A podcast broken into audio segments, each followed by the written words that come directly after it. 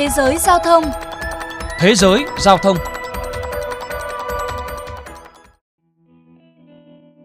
Theo dữ liệu được công bố bởi Bộ Giao thông Vận tải Malaysia, tính đến tháng 5 năm nay, hiện quốc gia này đã có tổng cộng 33 triệu phương tiện giao thông được đăng ký, với khoảng 19 triệu trong số đó đã có tuổi đời ít nhất là một thập kỷ, đồng thời có khoảng hơn 11 triệu phương tiện không được sử dụng.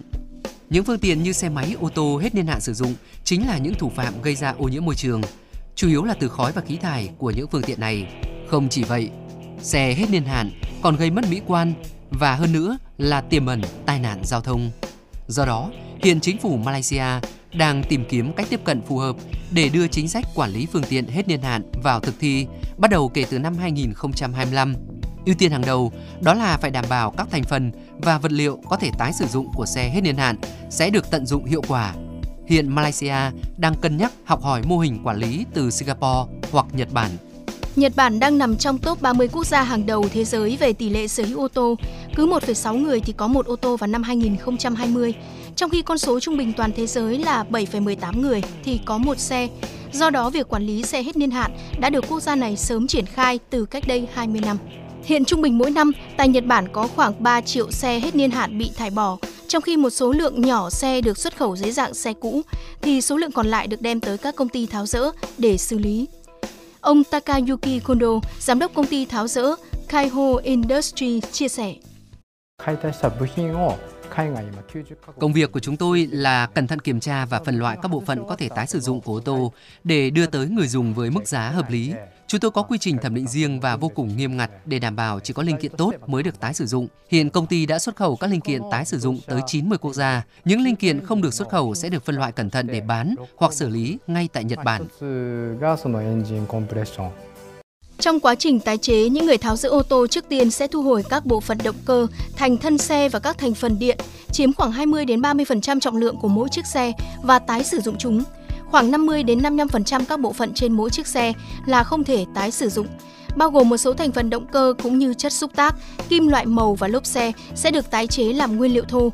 Nhìn chung khoảng 75 đến 80% các bộ phận của mỗi chiếc xe được tái sử dụng hoặc tái chế, phần còn lại sẽ được cắt nhỏ và chôn lấp.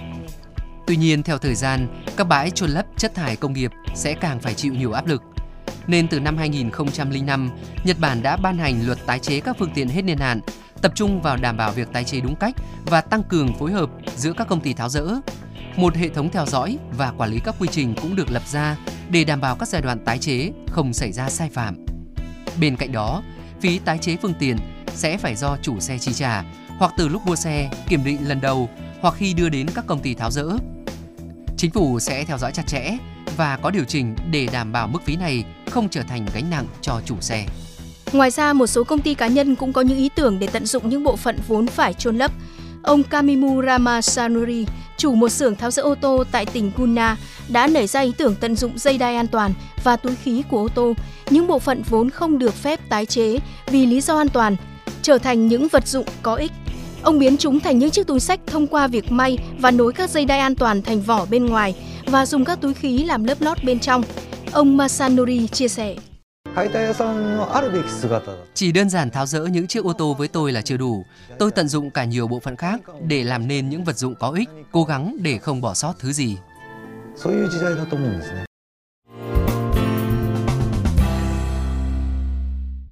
Thưa các bạn, trở lại với Việt Nam, tại dự thảo nghị định hướng dẫn thực hiện luật bảo vệ môi trường, các doanh nghiệp sản xuất và nhập khẩu ô tô xe máy phải cam kết tỷ lệ tái chế sản phẩm thải bỏ, đóng tiền vào quỹ bảo vệ môi trường.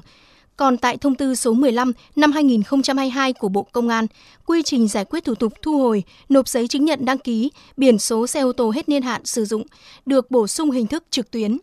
Thực tế, việc thu hồi và xử lý xe hết niên hạn vẫn còn gặp nhiều khó khăn, bởi nhiều xe hết niên hạn có thể được bán đi hoặc đem sử dụng tại các vùng núi, vùng hẻo lánh. Ô tô xe máy, dù hết hạn sử dụng vẫn là phương tiện tài sản của người dân. Để thu hồi loại phương tiện này, các ngành chức năng cần có lộ trình cụ thể, ban hành các văn bản hướng dẫn, cơ chế thực hiện phù hợp với pháp luật, đồng thời nâng cao công tác tuyên truyền để người dân hiểu và chấp hành tốt hơn. Còn theo chuyên gia giao thông tiến sĩ Nguyễn Xuân Thủy, quy định về niên hạn sử dụng phương tiện tại Việt Nam nên có điều chỉnh cho phù hợp với thực tiễn. Ví dụ ở Nhật hoặc là ở Mỹ quy định như một cái xe người ta quy định 15 năm hoặc là 10 năm do cái mức sống của người ta cao, người ta đòi hỏi tiện nghi cao cấp nhưng mà đối với nước ta thì mức sống người dân của chúng ta đang thấp cho nên cái việc quy định niên hạn nó phải phù hợp hơn cũng phải tăng 15 20% à, thậm chí 30% so với niên hạn của các nước. Nếu chúng ta làm nó đúng nó hợp lý và nó phù hợp với cái cái cái điều kiện thực tiễn của Việt Nam. Quy định niên hạn đó theo tôi ấy, là phải trên cơ sở cái số km chạy được chứ không chỉ căn cứ vào thời gian. Đến đây chuyên mục Thế giới giao thông xin được khép lại. Cảm ơn quý thính giả đã chú ý lắng nghe.